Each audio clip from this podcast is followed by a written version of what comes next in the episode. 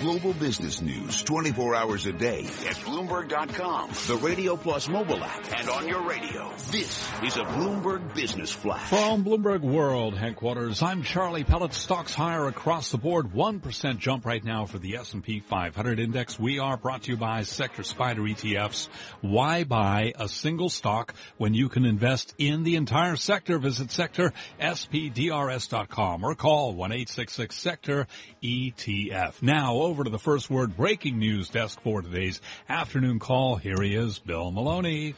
Good afternoon, Charlie. Like you said, stocks are climbing today with the Dow currently higher by 166 points. S&P's gained 20 and Nasdaq rises 57. The small cap 600 gains 12 points and the U.S. 10 yield at 1.74%. All 10 S&P sectors are higher, led by gains in financials, materials, and energy. Dow Transports rise 58, Nasdaq Biotech's gain 46, and the VIX is lower by 14%. Dow leaders were Goldman Sachs, Visa, and Caterpillar, while Nike fell 1%. Micron gained 10%. Stock jumped above the 200-day moving average. Shares were upgraded at Nomura and Susquehanna, while BlackBerry gained 3.3% after its results. Live from the First Breaking News Desk, I'm Bill Maloney. Charlie? All right. Thank you very much, Bill Maloney. And to hear live breaking news over your Bloomberg type squawk, S-Q-U-A-K on your terminal. I'm Charlie Pellet. That's a Bloomberg Business Flash. You're listening to Taking Stock with Kathleen Hays and Pimm Fox on Bloomberg Radio. Evenly divided. That's what the U.S. Supreme Court is over President Barack Obama's plan to shield as many as 4 million unauthorized immigrants from deportation. This is a deadlock that effectively kills the initiative for the rest of the president's presidency. Joining us now, our own legal expert, June Grasso. She's the creator and host of Bloomberg Law, which you can hear weekdays at 4.30 p.m. Wall Street time on Bloomberg Radio. June, welcome to the show. It's a treat to have you here. Great to be here, Kathleen and Pimm. So, the decision, tell us about it. Well, there's not much to say about the decision itself because all the nation knows is one simple sentence that the court was unable to come to a conclusion. They were divided four to four. And what that means is that the lower court decision, this means that a decision of one judge in Texas and three judges on the appellate court of the Fifth Circuit, which is the most conservative circuit, almost you can say, or most conservative circuit in the country, have basically decided immigration for President Obama's term because this is the end of his immigration initiatives. What does this do to his pledge for a comprehensive immigration overhaul? No, well, he can't, he can't do it. He absolutely can't do it. He has six months left. He can't have any more tries at executive action because th- that's what struck, that's why this was struck down. The court below said that he didn't have the authority to do what he did. And also, he, he has a Congress that is not going to help him out. So basically, and you could see in his press conference today that he was disappointed. He was frustrated. He also mentioned why we need a ninth justice here. We need to appoint a ninth justice, but he, it's really not up to him anymore. And I think that he was looking at this as something to mark his, his presidency. Mm. Well, that's all well and good, but you know what? There are all laws, and I guess that's why the Supreme, why God the Supreme Court because there's so much gray area. The president, in fact, saying this program just a broader exercise of my accepted power to set prior- priorities and who should be deported.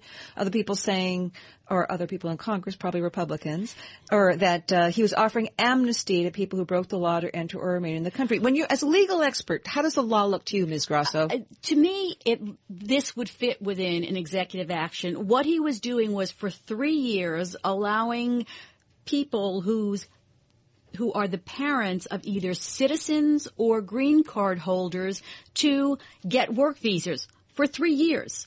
That's that's all it was. To me, there that seems like it's within the executive function. Another thing is the Supreme Court could have found ways around this. For example, there was a question of are these states like Texas really being injured by this? They said, well, we have to pay for driver's license. Is that enough of an impact for them to go before the Supreme Court and the ruling was so broad for one judge to rule for the entire country. That is a broad ruling. You don't see that very often. June, uh, a win for affirmative action, right? Absolutely. Justice is upholding race conscious admissions. Big surprise there. That's a big surprise. And the reason it's a surprise is because Justice Kennedy, who his entire career has been voting against affirmative action, turned and decided to vote for affirmative action. That's why he wrote the majority opinion because he was the swing vote there.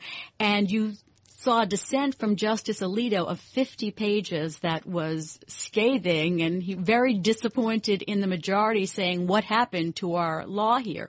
But the point is too that the University of Texas program is enough of a hybrid and there's enough going on there that Justice Kennedy could see his way clear for that. But that was a huge surprise. So what does it mean in real terms now? Uh, if I didn't get accepted, can I? The woman who didn't get accepted has already been through a school at another school. This is the second time it's been up there. It's very, it's a very confusing area because it's very fact specific.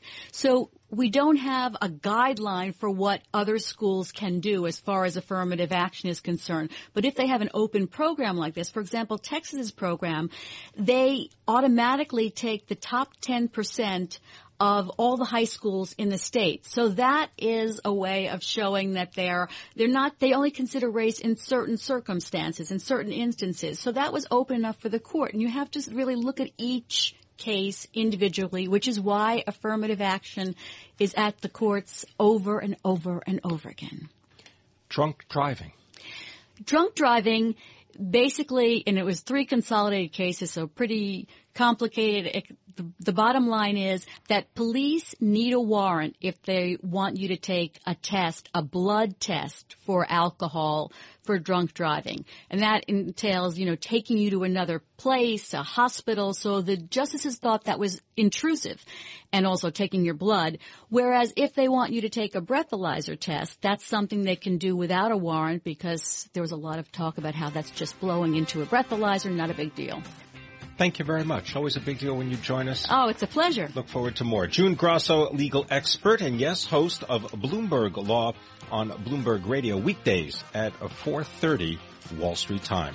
You're listening to Taking Stock. I'm Pimm Fox, my co-host Kathleen Hays, and this is Bloomberg Radio.